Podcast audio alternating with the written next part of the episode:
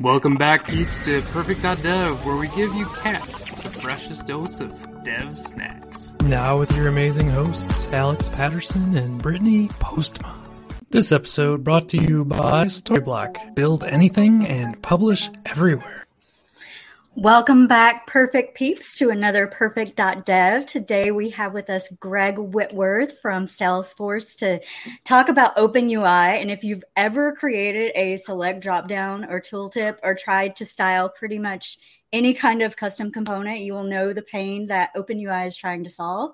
So we're going to get started and talk about that today. Greg, do you want to give us a little background and intro into how you got into this? Uh, sure, yeah. So I've been at Salesforce for now about two two years. I've been uh, I work on like the UI framework platform team here. So uh, LWC is a framework that we use here. It's comparable to like you think Svelte or Vue or something along those lines. Um, prior to this, I, I worked on uh, Edge HTML over on Microsoft Edge, um, and uh, spent a ton of time uh, there working with folks across different browser vendors and stuff of that nature. Um, I, I, don't know how much you want me to get into like how open OpenUI got started, but like spent a ton of time in standard CSS Grid, CSS Working Group, uh, Flex, all those wonderful interop stories through the years, and finally the transition over to to Chromium. Uh, the last two years I was there, uh, which was nice, which allowed actually to be able to spend some time thinking about projects such as OpenUI. Oh, um, oh, nice. Do you work on the design system at Salesforce? Don't they? Have no, no, no. One? Yeah, yeah, okay, they do. Yeah. So the Lightning design system, yeah, that's uh, yeah. that's that's another team. I work closely with them, but yeah, I don't work on it directly. I gotcha. You kind of you kind of brought up an interesting part with the LWC piece. Um, for those who don't know and haven't checked it out, that is pure web components, correct? Yeah, so we have a few polyfills. So like, but it is built on top of uh, um, on web components just because of the fact that like ultimately at the end of the day you know we know that the web platform will kind of be forever but frameworks kind of change all over the place um, and so we took a heavy uh, made a heavy bet on web components years ago and um, wrote a lot of um, uh, polyfills because we like uh, salesforce is enterprise software so we have support IE11 and all that other stuff so we have a ton of polyfills um, but like I'm super actually stoked. Yesterday we actually just announced that we're going to be ending support for them uh, IE11. So oh, I'm yes. stoked about that. Yeah, yeah. But so yeah, and also we've uh, done a lot of work uh, because of that. Like we've also started. Salesforce has been landing, uh, working with the Igalia landing features uh, into native web components so that we can move, remove even more things that like Salesforce specific. Uh, like so, like we are working with them, like on fixing some like the ARIA reflection issues uh, with native Shadow DOM accessibility issues and stuff, as well as um, uh, Shadow Realms actually just landed. Um, so that's something that we have for like Locker, for example, um, at Salesforce for security reasons for cross namespace uh, component traversal. Um, so all kinds of cool things that are, are happening in that space. But yeah, this is the design system, the components that you can use at Salesforce. Um, so this is so yeah. this is completely open source as well, or no?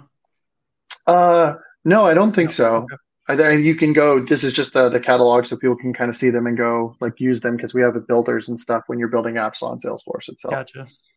It's it's funny because I like huge huge fan of web components forever, and like stencil was the thing, and then like lit element yeah. was the thing, and like yeah, we finally like decided like web components aren't the next thing. And i'm like when did who made this decision? And i'm like I'm i thought everyone was like to, going that way right? Yeah i'm interested to hear greg's opinion on web components which i mean you went all in on them but like why do more people not use them? I have yeah. an opinion but i want to hear your opinion. no uh, i actually feel like they they especially with like react stepping forward and supporting custom elements um, i actually feel like that's a huge win. Um, uh, I feel like they will be cemented. I think one of the things that's kind of a misnomer is like if you're going to look on Twitter, for example, there's a lot of people that get kind of uh, in arguments between web components and frameworks. And it's like right now, what web components can solve is pretty much the leaf nodes. Like that's what they can solve. That's just reality. Like, so it's like you can build a bunch of leaf nodes and they become very portable. You can go anywhere where a web browser that supports native web components can render and that makes it super powerful. So like, but can you build a full application just with native web components? No, because you have to manage all the state and stuff yourself and all those other things. So you're still going to reach for some framework.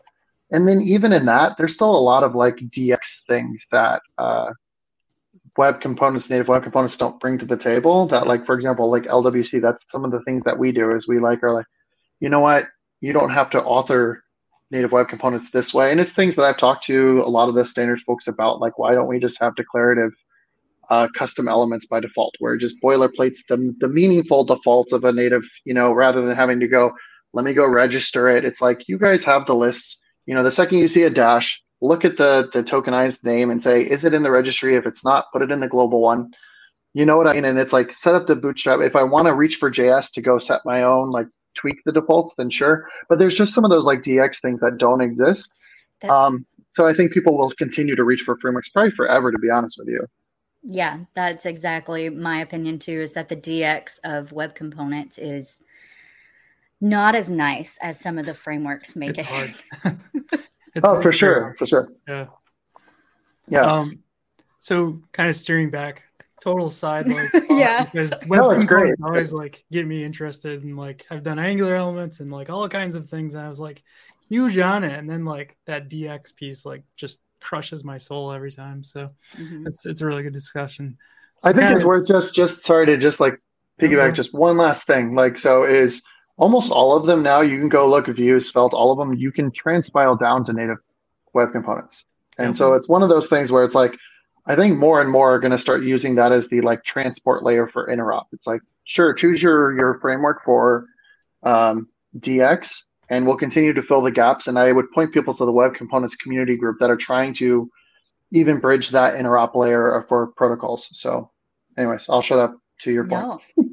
oh, that's fantastic. That's great stuff. Like I'll dig into that further, um, for sure. So, uh, kind of steering back to our original thoughts around the design system for web. There's there's this whole piece um, that you're working on called Open UI. Um, can you just break down? a very high level, and then we'll we'll do an ad and come back. But high level, what is Open UI all about? So hopefully nobody ever has to build their own custom components or controls again. To be completely honest with you, um, like I think uh, somebody, I, I, think Brittany, you asked at the very beginning, whoever's built their own select control. Yeah. Um, that pretty much is the the crux of it. Is usually when we we went out and we did a bunch of surveys my last couple of years at, at Microsoft. Um, and we're just kind of uh, our, our leadership asked the right question, which is, hey, you know, we're spending all these time revamping all the Chromium controls and components to match what we had because we had a very high bar in our opinion uh, for our controls in Edge HTML.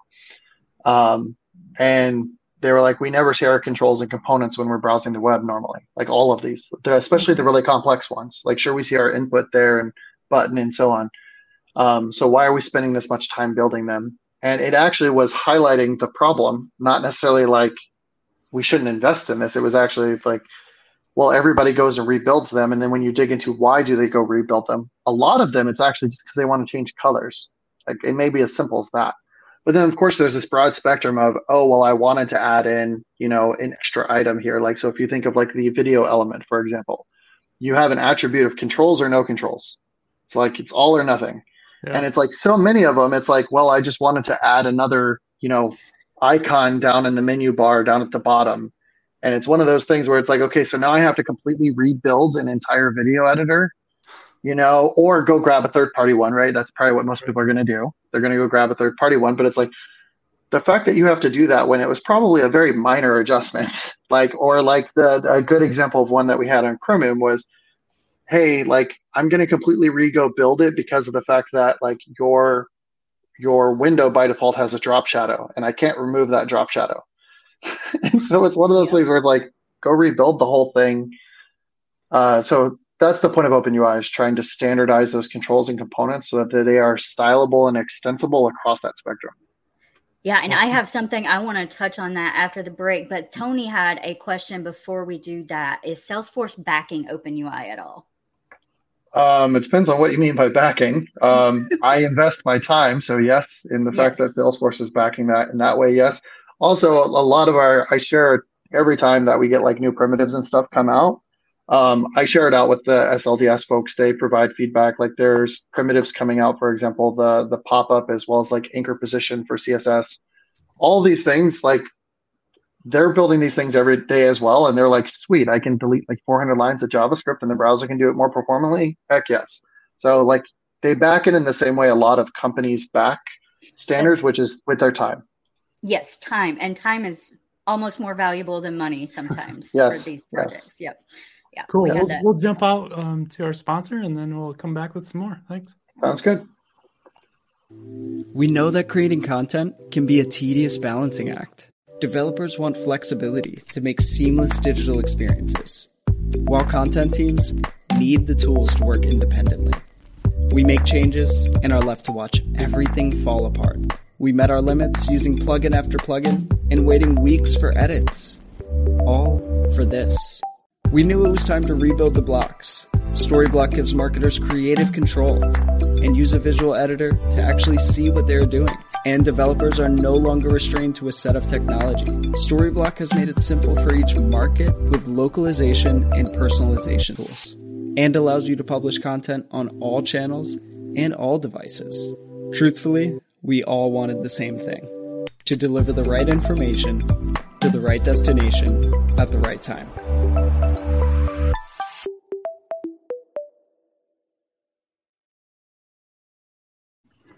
Thank you again, Storyblok, for ad throwing us some sponsorship money. Uh, that was really poorly put, but thanks, Storyblok.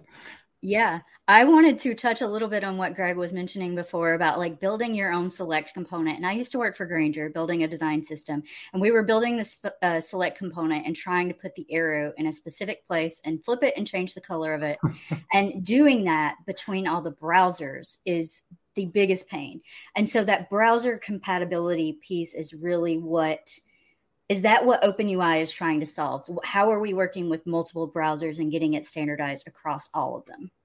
Yeah. So the, again, going back to so yes, that's the the why we're there is to like standardize those controls and components. And I'll be honest with you, it's kind of like an uh, a upward uh, uphill battle to an extent because yeah.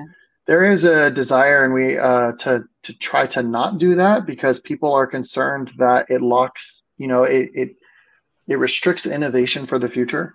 Um, and so like roughly and was it a year and a half ago now? Uh, myself and Melanie Richards, who was at Netlify but was at Microsoft at the time, uh, we presented jointly to the CSS working group to kind of like, is this a problem that the W3C, the CSS working group, the browser vendors agree should be solved?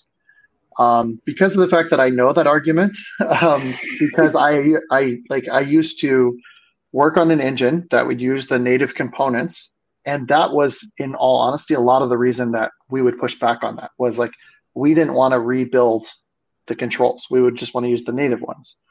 Um, and so it's one of those things where like the, the way that we kind of shot that argument down in a lot of respects is we showed the very first apple computer ui we showed windows 95 and it was one of those things that's like has some of the layout change and maybe some of the interactions changed? Sure. But the model itself is the same. The like general UI is roughly the same as well. So it's not like there's been like 30 years of drastic select innovation where it's like, okay, well now you have a scroll wheel and they're larger on mobile, or hey, maybe on my watch it's like laid out in a circle. And mm. but it's like it's the, the goal is still the same. The model is still the same. And so maybe your controller code needs to change. Like basically, again, that's where, but we have so much in CSS these days to be like where you generalize it down to pointers now rather than like clicks and hovers and this, that, and the other. And like with grid, it's like, okay, okay, give us a different media query then if you come out with a new form factor. So I think the time is right to where we can say, yeah, let's actually standardize the anatomy because we have to do that. We have to standardize the anatomy in order for, if we go back to the video scenario, in order for you to say, oh, I just want to add an additional control down at the end, well, that list has to be defined. Like we have to have that standardized and have the slots in the right place, leveraging web components to be able to say, oh, yeah, you can reach in and you can change the DOM. But we need some way for all the browser vendors to say, no, by default, we want to innovate and have our own world. But then you can kind of opt into this standardized behavior where we'll all agree on a user agent style sheet, we'll all agree on controller code and anatomy so that you can level set. And this kind of happens behind the scenes today, uh, you, but it's not standardized. So like when you touch like a button, if you go change and you say, I'm going to go apply a one pixel border to just a button, all browsers actually reset a bunch of stuff to a default, their own default, but it's not standardized. So basically those are the things that we have to go standardize. It's like, what is that reset? And I'm not talking about CSS reset, mind you. You're talking um, about the browser vendor resets and standardizing that. So it's like, yeah. so yeah, so like imagine like we'll end up either having like an attribute or a CSS toggle of some form where it's kind of like, you know, appearance, it's similar to appearance none, yeah. but it's also saying, hey, your markup has to be exactly the same, as well as all of your controller code is going to be the same. And by the way, it's going to be rendered in a way that web component functionality will work.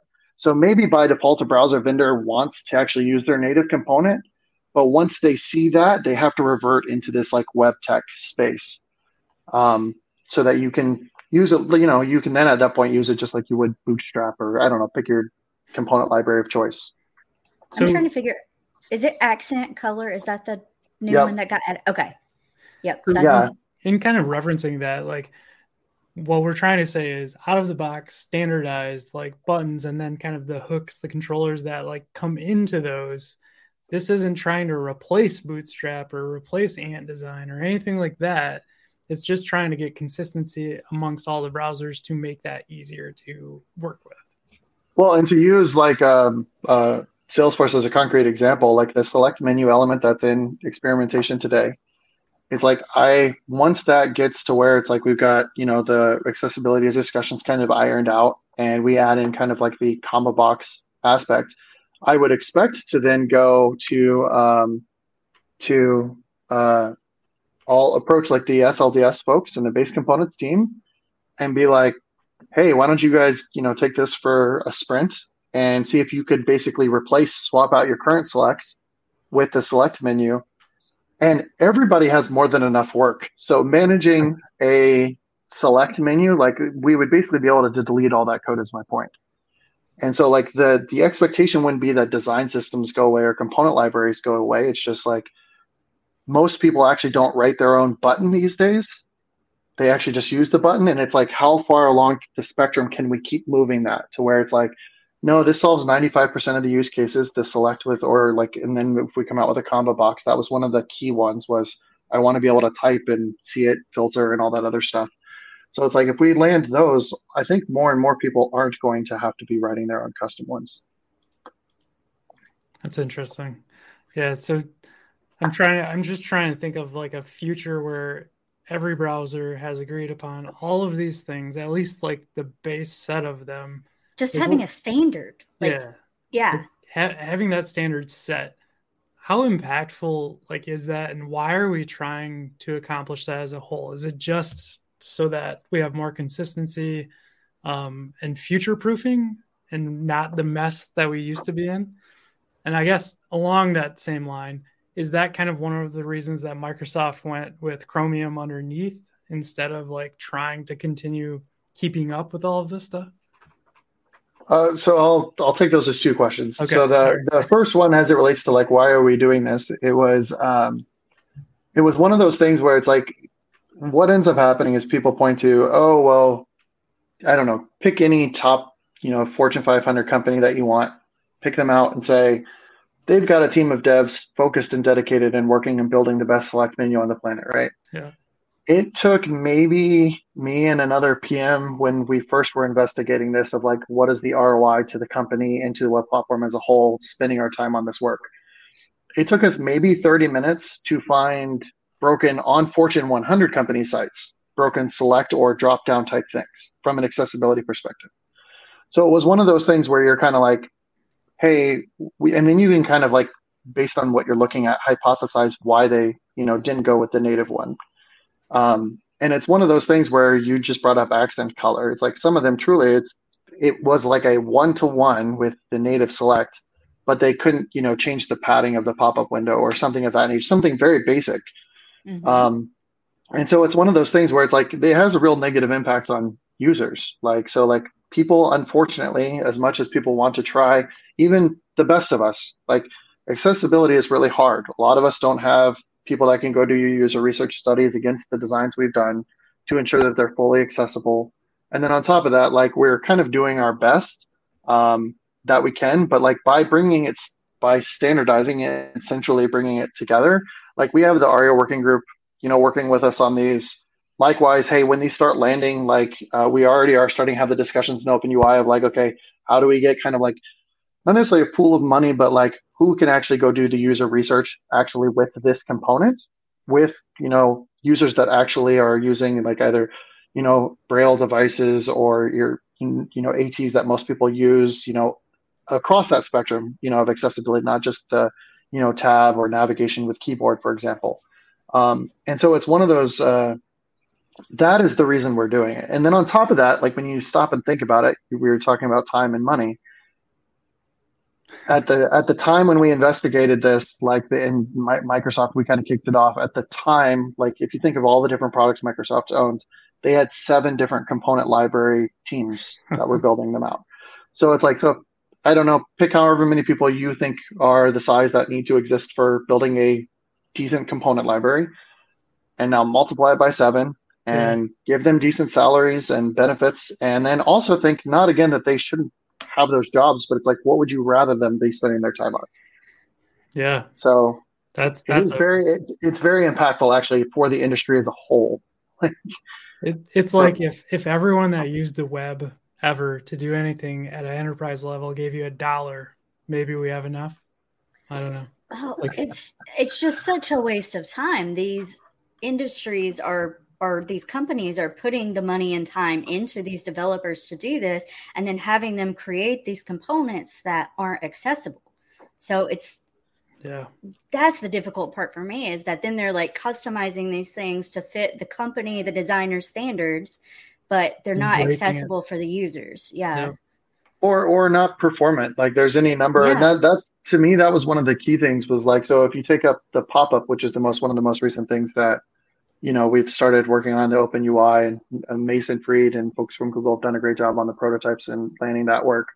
Um, is uh, they can do things from a performance perspective we can't do. So like when you start thinking about anchor positioning, and if you think of like select, so here's the button, right? And then there's the pop up. Well, based on how much real estate I have, where should we show that pop up? Should we flip it or whatever? To do that in, in JavaScript, it's like you have to run that on the UI thread um, in order to get all the layout and positioning of things. Whereas like the browser already just went through layout, already knows where that is, can have that on a composite layer.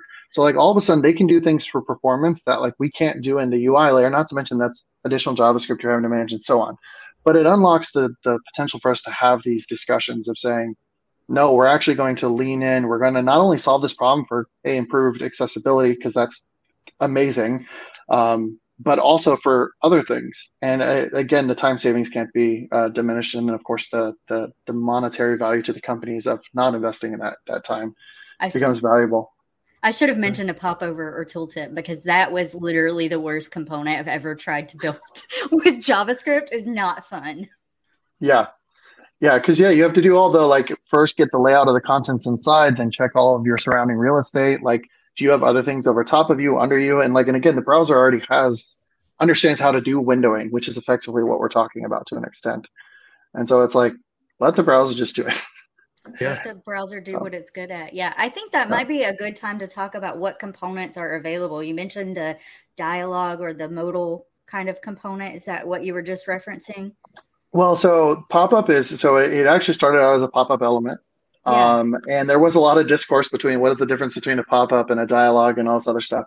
But what we ended up actually doing is pop up is now going to be an attribute. It's actually not going to be a element in itself because of the fact that you just brought up tooltips, for example. And so it's like it's one of those things that a pop up is not necessarily. It is effectively a generic container that happens to be rendered in the top layer. Yep. And so, but we kind of need to know that at the HTML time, not just the CSS time. So it's like it's easy for people to think, oh, well, that's presentational, but it's like actually no, it has other implications for like ARIA. Like ARIA has pop up and all these other like you need to bind things together uh, from a controller code perspective. Um, so that is a it's not a component that is will be available, but we're actually getting very close to where we'll actually take. Uh, and this is actually in Chromium. You can go enable um, enable the experimental uh, platform features, and you can actually go play with, you know, the hey, we have a button with a um, that anchors the button to a pop-up and you you add the pop-up attribute and boom now all of a sudden it's on top layer it'll light dismiss you know you can hit escape it disappears.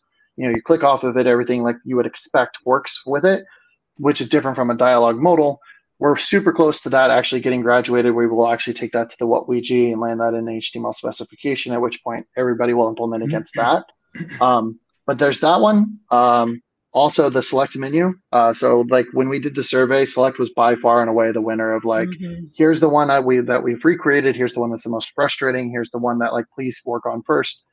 So select menu is super close. Uh, the Microsoft Edge team has been primarily working on that. A ton of like engagement across Open UI, browser vendors, and stuff um, on that one. Uh, but they've been the primary drivers on that one, and they have a great blog post uh, on Microsoft Edge Dev as well as CSS tricks showing. I mean, they've got like the full spectrum. Like they've got the, you know, you can see them doing the GitHub label, you know, combo box. And again, out of the box, the select menu doesn't support combo box, but because of the extensibility model that we built it on, you can do that. As well as they show like an emoji picture that's like again a circular, as well as like a color wheel. And again, this is all just starting with select menu. So it's one of those things where it's like select menu likewise enable experimental features. Go check those out. Um, but it kind of shows you the model that we'll be building everything else off on. And I would say that's kind of like both of these are really complex. So somewhat slow makes sense, but it's also we're we're kind of laying the foundation for what all the other ones will follow. And so it'll make it so all the other follow-on components will be able to relatively fast follow. They'll they'll go much quicker because we'll be like, okay, we do know the slotting mechanisms and the way in which we built select menu works. And, you know, we'll have that rapport. So we'll be able to kind of start cranking out more and more. So like the range, you know, slider, you know, depending on which one you want to call it, range slider um, is another one that people want. Date pickers, color pickers, those ones. So um, you, you, actually yeah. just hit on something because I, I feel like a lot of people watching this might not get kind of what we're trying to like explain out. And maybe this is a little self promotion or whatever you want to call it. But I have a little like example for us to take a look at. So hopefully it'll like clarify. This is the Angular Material um, Framework Library, whatever you want to call it. Um, and here's their date picker. To load this and how much JavaScript and CSS there is, it's a crazy amount relatively to like none that the browser provides for you. I, I threw together this little code pen for datetime local. And now that this mm. is supported, you can mm. just click this and like, what's wrong with that? Like, mm. I think look at how ugly it is. That's what's oh, wrong with you guys can't see that. That's interesting. Oh no, we it, can't see it, it because it's up off the, the yeah. well because it's in another window. Yeah. yeah. yeah. It's in another window and yeah. Um Hang on. But yes, but to but to your point, Brittany, like yes, they would want complete control over how that layout inside yeah. yeah. I don't know why I can't. And is is that well because it's actually a separate. It's it's yeah, a true do my native window. Here, let me let me just do yeah. this. It's gonna get real weird. I'm not gonna do that. I'm used to having more monitors. That's yeah. okay. That's okay. So just imagine that thing's kind of cool.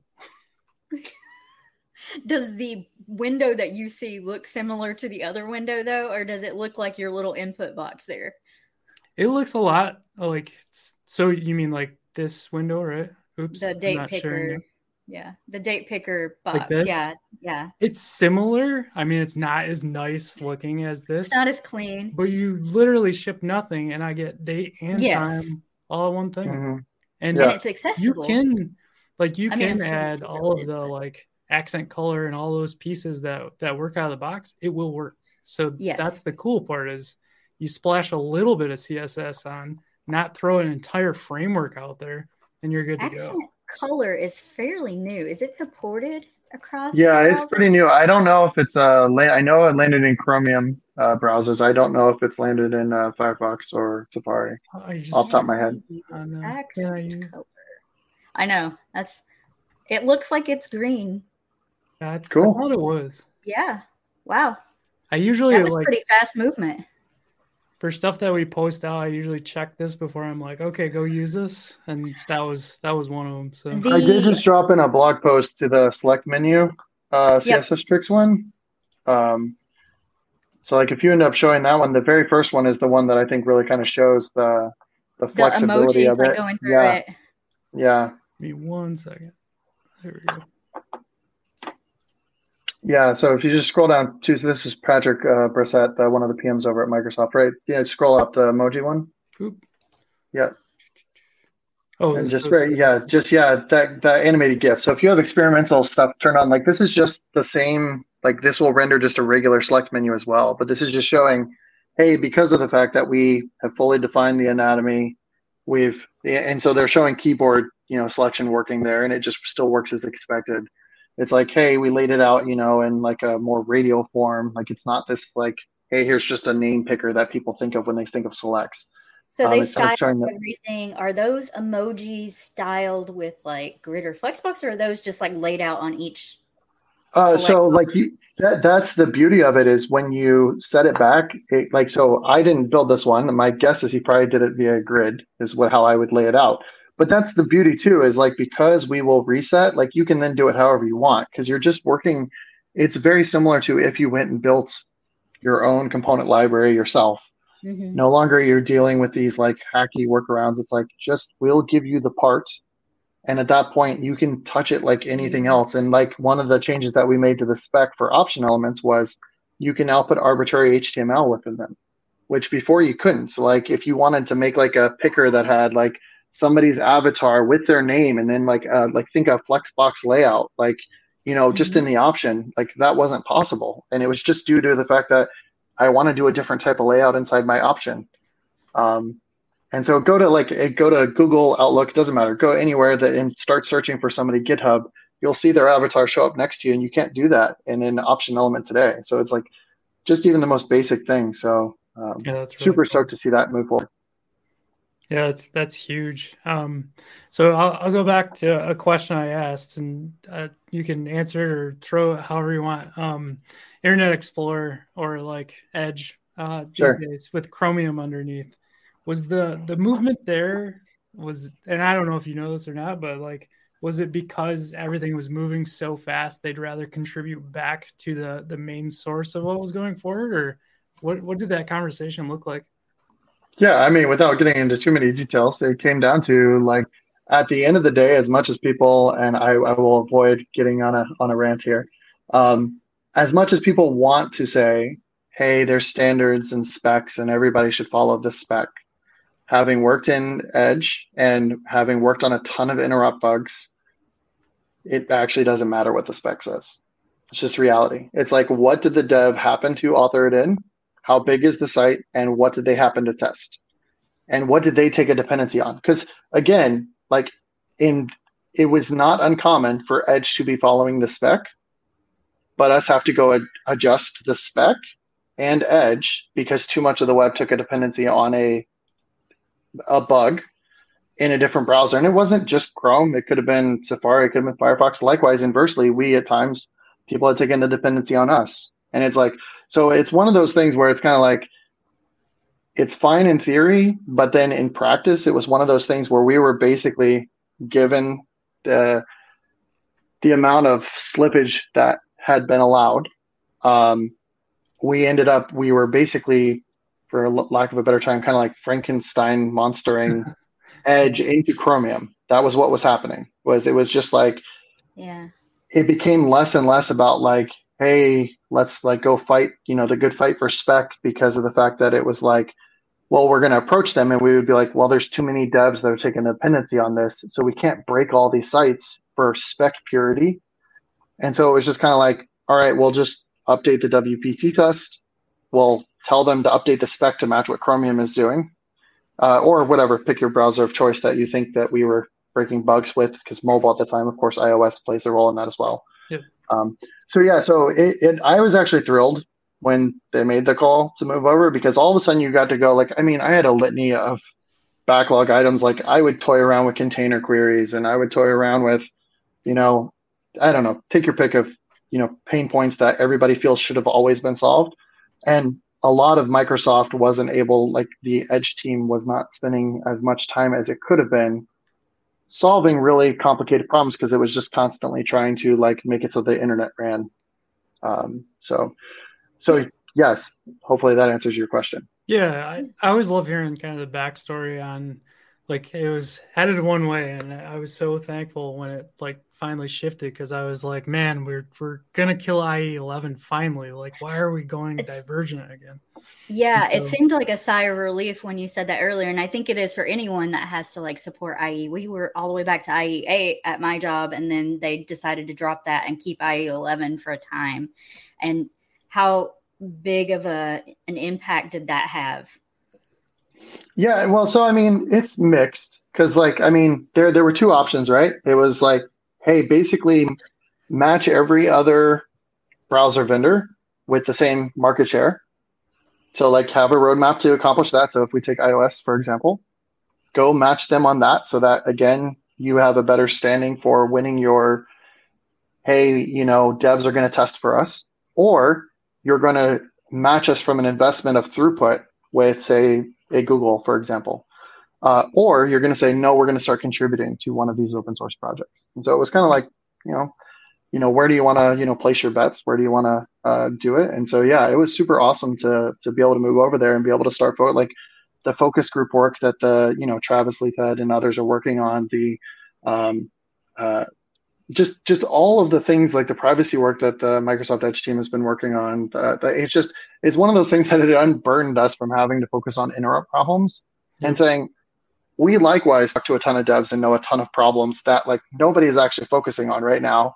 And so we'll pick those up and go champion those. And that's kind of again where OpenUI actually enabled us to spend that time and actually do real product work and step forward and say, no, we're going to make a case for it. We're going to stand up a community. We're going to make it happen. Um, and without that, we would probably still just be, I don't know, take your pick on features we would be implementing in hopes to stay stay afloat. I think that's maybe a good time for you to talk about how do you get involved? How do we, like the users and people, how can we help? Yeah, yeah, no, that's a great question. And like uh, one of the key things uh, we put forward very early on. So Nicole Sullivan and I, Nicole Sullivan and I, um, I had I had met um, a long time ago about potentially setting up a community group for this. Um, and we we spoke about it. And one of the things we didn't ever we didn't want to have happen is we wanted everybody that's building components and controls every single day to actually be the ones providing the insights.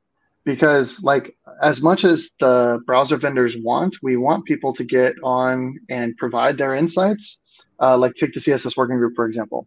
Hey, we want your input on XYZ feature but like actually implementing that needs a lot of spec knowledge and uh, uh, browser implementation knowledge.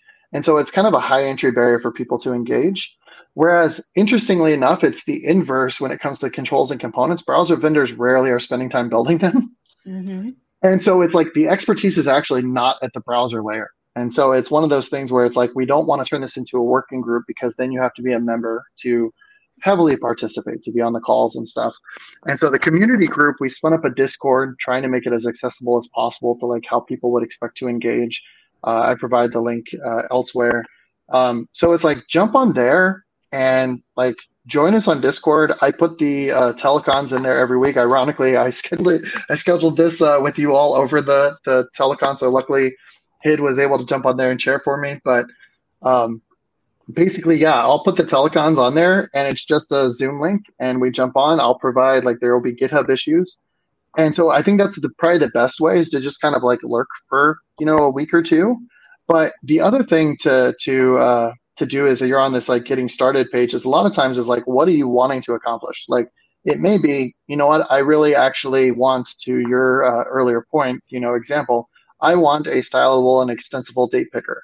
It's like, okay, if that's the case, we actually do have a path for how to go bring and because what you're proposing is I actually want a new element because you're not going to be able for backup backcompat reasons to just replace input type date time local.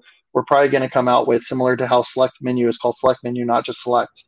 Um, we'll probably come out with like date time, the element, right?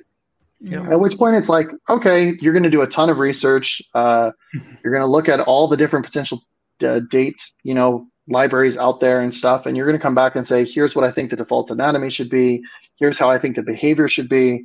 And there's a ton of time spent there because, again, going back to the accessibility scenarios, like, hey, are there things we're, we're including, not including? I think if you go to the tabs, if you click the tabs right there off to the left, um, and then you go to, um, yeah, uh, do a, a survey of analysis. Uh, No, the the additional research. Yeah. So scroll down. Sorry. Like, oh, no, that was yeah, that was fine. Yeah. So it's one of those things where it's like they did a great job of just doing it in depth because it's easy. A lot of people go, "Oh, just tabs, whatever. Okay, it's tabs. Just you you can keep scrolling down. We don't have to actually read all this." So I just want to show like the amount of like effort that they put into like looking at all these different things because there's a, a bunch of different ways in which you could do tabs. Um, and Like so it's and on each one. Exactly. And so like there's things where they're like, hey, you know, technically in your if you if you go back and then go to the other one, so not this one, not the markup, but the other one, you'll kind of see what are the parts and parts and part concepts. I think is the one I'm talking about. This You is scroll down. the API of deciding on these things is one of the biggest conversations anytime we would build a component. It was like, so Yeah, how do we down. want to serve this? What's Yeah, better? sorry. Consumable, like putting them together, like yeah. Yeah, there's one in here that's like I think even showing like games, for example. Like it was just one of those things where it was kind of like uh they it, it was just they did a really good job of just showing, yeah, here you go, like this. Like we don't ever come across this on the internet most of the time, but this is still technically tabs, right? And so it's one of those things you're kind of like, yeah, I don't want to just say, here's the tabs that I come across 80% of the time today. Let's ensure that it's like is- extensible to the point where it's able to achieve all of these. Sure, we'll come up with an opinion and a stance, but like we need to do the due diligence. And so there's actually they they've called this spicy sections. Um, I, this so looks like Winamp Yeah. from like the Yeah. 90s. yeah, this is this is super old school, but it's one of those things where it's kind of like, hey, like we so we do research not just on the web, we also go to native applications and stuff. And so if you're super interested in tabs, they actually have a affordance one. So yeah, here you go. This is tabs, for example. Like it's radial, it's in game, but it is still tabs. Like you have a segment and then it's going to show you additional content in the middle. Yeah. Um, and so they just did a ton of great research and are like, they've now built out a web component that mirrors what they think it should look like. And there's a ton of discussion happening from the accessibility layer because it's Wow. like, okay, like when you start thinking about it, how should the tabs look on mobile versus on desktop versus, you know, basically based on real estate. And so it's one of those things that it's like, hey, you know, in most mobile scenarios, we actually don't want them then showing up as tabs like this. We actually want them to more look like summary details. And so it's like we're there. There's a lot of great, meaningful discussions happening because it's like, okay, then the accessibility may have to to pivot based on that as well. And this is again where it's like we'll have all that user research backed, Yeah. and you'll be able to just go, okay, cool, yeah, you want to extend it, but man, it does so much out of the box, and the amount of time that uh, the the spicy they, they call themselves Tabvengers. So if you you go to Discord and you see the tab vengers channel, like you can join in, help these folks out. There's a, a core group of like three or four folks uh, maybe more. But yeah, they just they do an awesome like yeah. So you see Dave there from like you know uh, Shop Talk and if You, a- anyways, so there a ton of awesome work is happening in this space, and like you could even just start there. Like this is what they did. They went and built a native web component and are like providing it as a native web component. Go use it, give us feedback, and it's like they we can then use that as an implementation and say let's go actually now just build that in the browser engine in ways that would be probably a little bit more performant but so other than that it's a great yeah testing purposes, they're like serving them as web components, allowing people to use Yep. them. That's awesome. And then hopefully they will eventually become an HTML element to be used. yeah yeah Wow. it gives you a way of playing with it now yeah That's, That's awesome. really cool. That's just going through that list is like that is so frightening to me. Like how long something like that will take, and like everyone has to agree on it, and like all of those standards. It's just like it's mind blowing when you think about the the implications something like that will have. It's a government body like Yeah. trying to pass things. How, but how long but would that's you also say- why yeah go ahead How how long would you say if like you start to like prove out like we're getting close like from time of like inception research to actual implementation these days? Is that like a year? Is that five years? What does that look like? Uh, it'll of course depend on the complexity of the component. Um, like I to go back to one that I still have on my backlog that I haven't taken the time to do, but I feel is a good. It's one that I think some people like brush aside. But if you imagined actually a checkbox component um, that allowed like you to do like checkbox grouping and stuff, um, we could probably do the research if you dedicated time to it. You know, like maybe like 10 to 15 hours of decent research to put together kind of like what you saw there like what are all the different scenarios here's the expected behaviors the specking is probably again another five to, and this is by the way just the initial kind of proposal, probably another five to six hours. Uh, the implementation again of that is you're probably looking at maybe a week's worth of engineering time would be my guess, max probably. Um, that's me spitballing because I don't do much C++ contribution, so like that's me spitballing. Um, but anyways, like, but the key is what you just were hitting on is like getting alignment by everybody, getting it out the door to everyone. And so it's like you're probably looking at the, the smallest one probably being six months to a year probably of actually being able to use it. Like, because you can get it behind a flag pretty quickly probably, Hmm. you know, and like that's the case now. You can go with select menu, but like now let's talk about select menu actually being in Firefox and WebKit as well to where it's like you can actually then take a dependency on it. That's a whole nother discussion versus like, hey, we're finally getting agreements on hard discussions and alignment on select menu in general. Like when will it actually ship? If we see it ship in Chromium, let's say hypothetically, in the next six months, I, I never want to speak for, speak for Apple because like we'll have to wait for them to Yeah. provide that insights. But you're probably Yeah. looking at probably at least another year post would be my guess at doing minimum. a good job over there trying to get him on track, right? No, I know. I, it's Yeah. nothing. It's nothing. I just don't want people like. I don't want people to hear Oh, me you say can't speak for something and then exactly. I don't want. Yeah, I don't want to like make people think that I've had chats with them and know something because it's like Yeah. She is. It's Jen just- Simmons is working on Safari now, and she's doing great at For sure, like getting yeah. some of the things that they were Yeah. falling behind on, I guess, so to speak. So yeah, what, Jen's wonderful. I got Are I got a the- shameless plug before you Oh, before you yeah. switch again. So I, I threw together this like checkbox thing the other day. Uh huh. I think it's so fun. Like that to me is Oh, cool. like that's That's just a neat little transition. checkbox, and it's But you got some JavaScript there. Yeah. What's your JavaScript Yeah. doing? that's just putting like true false in. Just, Yeah. just it's like checked. But it's it's still semantic. Like it, it has Yeah. the whole thing and it's using it. So it's just me trying to fight. Like use the standards. It'll be okay. Yeah. Yeah. No, uh, that's a really nice looking one. Just true false. You couldn't use the checked attribute. It looked like you did have the checked attribute there. You couldn't use pure CSS for that. I got to get Jay on that. Maybe to, to display if it's checked or not. Um, yeah. So what I was asking is, what needs the most work right now? What do you need the most help with? Um, like I would just say I don't want to like put anything on the on the plate because like I think we've got a good movement going with uh, select and pop up right now, and so it would be more of like I would I would really encourage folks to join in and think about where they're passionate because there is no, and we have areas that are good places to get started like just helping review PRs like is actually super valuable like. You don't have to come in there planning to save the world, but it's like just getting your feet wet, like triaging issues, like, hey, this needs this label versus that label. Like, any little bit can help. And as you kind of get, you know, no, I do want to do a date picker, and I've now, you know, been in here a little bit. Like I've jumped on more than enough. Jump on Discord, DM me. I have no problem.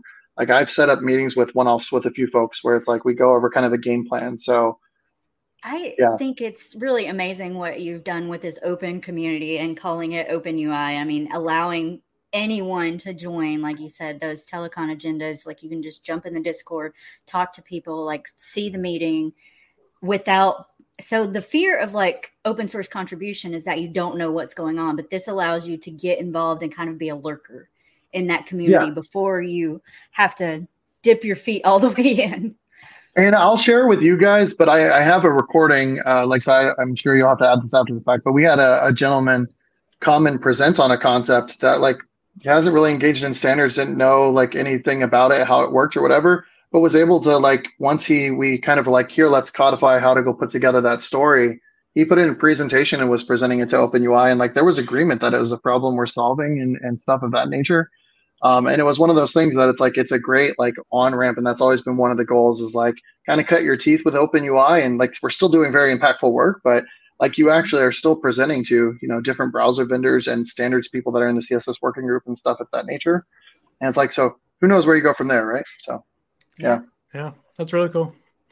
Awesome. Well, I, I think we hit all of our questions for the most part. The only thing I saw maybe Brittany removed was the Houdini connection. I just knew that we were getting like towards yeah. the end, so I didn't know if we would have time for it. But yeah, I'd like to hear a minute about Houdini if you have like a rundown. Yeah, so the I think you were talking about the relationship between the two, and to me, like the biggest thing was CSS Houdini was a part of the. There was a mantra for a long time of explain the platform. So basically, have no magic, and so Houdini, we getting out of boxes right, was actually explaining the CSS, um, the CSS magic, so the platform. So it's like all the Houdini, like the layout APIs and all those, the paint APIs and stuff were about providing those primitives that the engine had that weren't yet explained. The relationship is actually the exact opposite, where I think that the standards body should be doing both. Like, yes, you should offer the toggles for developers to be able to touch the lower level primitives, such as Houdini and stuff of that nature. But also, a lot of devs just want very basic things. Like, I also do just want you to give me a select menu that is extensible, and maybe I just want to use it by default. I don't want to have to go build it like by default. Because if only if people only wanted that, like technically we have the canvas element and we can go home, right? Like mm-hmm. technically you can build every website to your own line layout and everything if you wanted to, right? So it's one of those things where it's like it's actually the the relationship would be Houdini should likewise be happening in efforts such as that should happen, but we should also not lose sight of what made HTML so great when it first started, which is it was approachable, it was easy to learn, it was easy to use, and it was resilient. So like the open UI components are trying to be that resiliency where it's like, yes, you can extend them, but they're accessible and performant by default. Like so, it's like they're bringing you that ease built into the platform and they're giving you that magic while still giving you the hooks that if you want to go beyond that magic you can which goes back to our web components talk at the beginning of like i would have preferred custom elements to just be like when you type a dash you've created a native custom web web component. If you want to change the properties by all means go in and define a custom element and change the properties. Maybe it's a closed shadow root and so on. And you can do that like some other way but it's like we should have both the program at Salesforce, we have a low code and a pro code paradigm of where you're doing drag and dropping, and then pro coders, of course, are coding. And it's like part of me is like a lot of the times I actually just want to live in the magic world, and every once in a while I want to go, you know, touch, you know, actually touch the, get into get my hands dirty, but it's for very specific reasons. I don't want to do that for everything. Yeah. Yeah. Who doesn't agree. want a little magic? If, if you can move fast, but yet still get in, like that's the yes. exactly. That yeah. developer experience.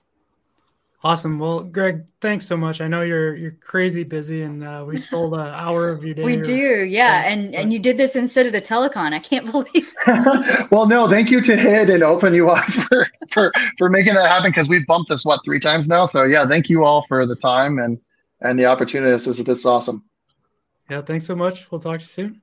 We yep, didn't do perfect picks. Oh, we didn't oh. do perfect picks. oh my gosh, what am I what am I saying? Wow. Should we should we throw those in real quick? Uh, maybe, yeah. Yeah, that that would be the first.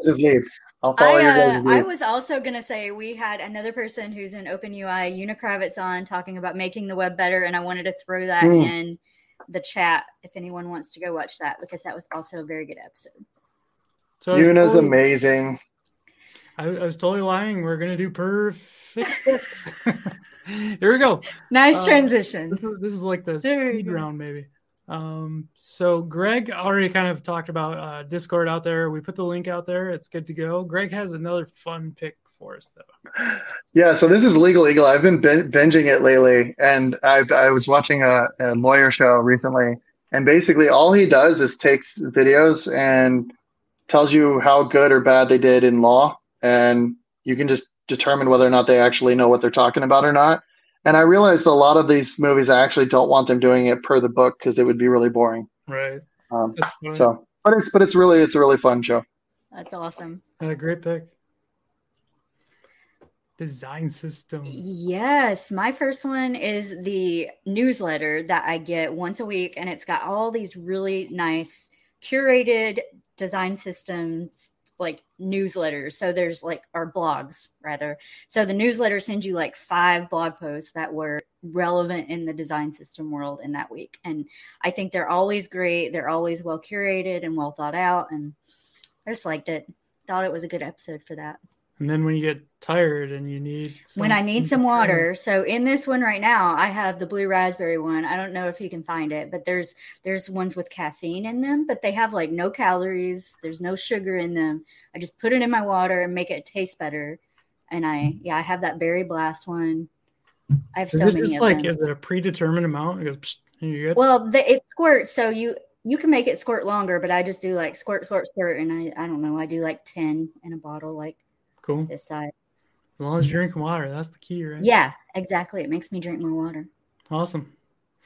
Uh, Fastify just released their 4.0 version. So if you ever use Express, uh, just think of this as, in my opinion, maybe it's written down somewhere, but a faster, more DX friendly version of Express. And I think a lot of people assume like Node.js comes with Express or is Express or whatever. You can still use Node and use like Fastify or another library like this, and it's crazy performant. Just reminded me of NPM and PNPM, and PNPM is performant no package manager. it's like throwing shade at the. This is like Other P Express. Ooh, that sounds weird. Anyways, this is this is kind of as simple as you can get Hello World, but that's what it looks like. I think it's super clean and easy to write and crazy, crazy fast apparently. So uh, my second pick I am actually on today is my Mac Studio. I took the uh, Adobe After Effects file that I could not run on my old computer, and it was just impossible. Uh, opened it up, and immediately it started going and played, and I was like, Whoa! "So it's crazy fast. It does help." I I bought the biggest, baddest one. I He could, told me so- how much RAM he had. I was like, "What?" when when I have ridiculous. 128 gigs of RAM and like 70 of it went to After Effects, I'm like, that's why you need it. the cool part too, in in how this works is it's unified too.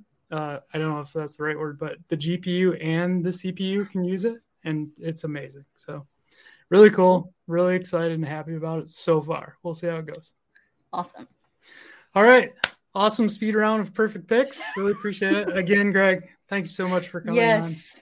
Yeah, thank you. You all have a good one. You. Yeah, you too. Bye. Thanks. Later.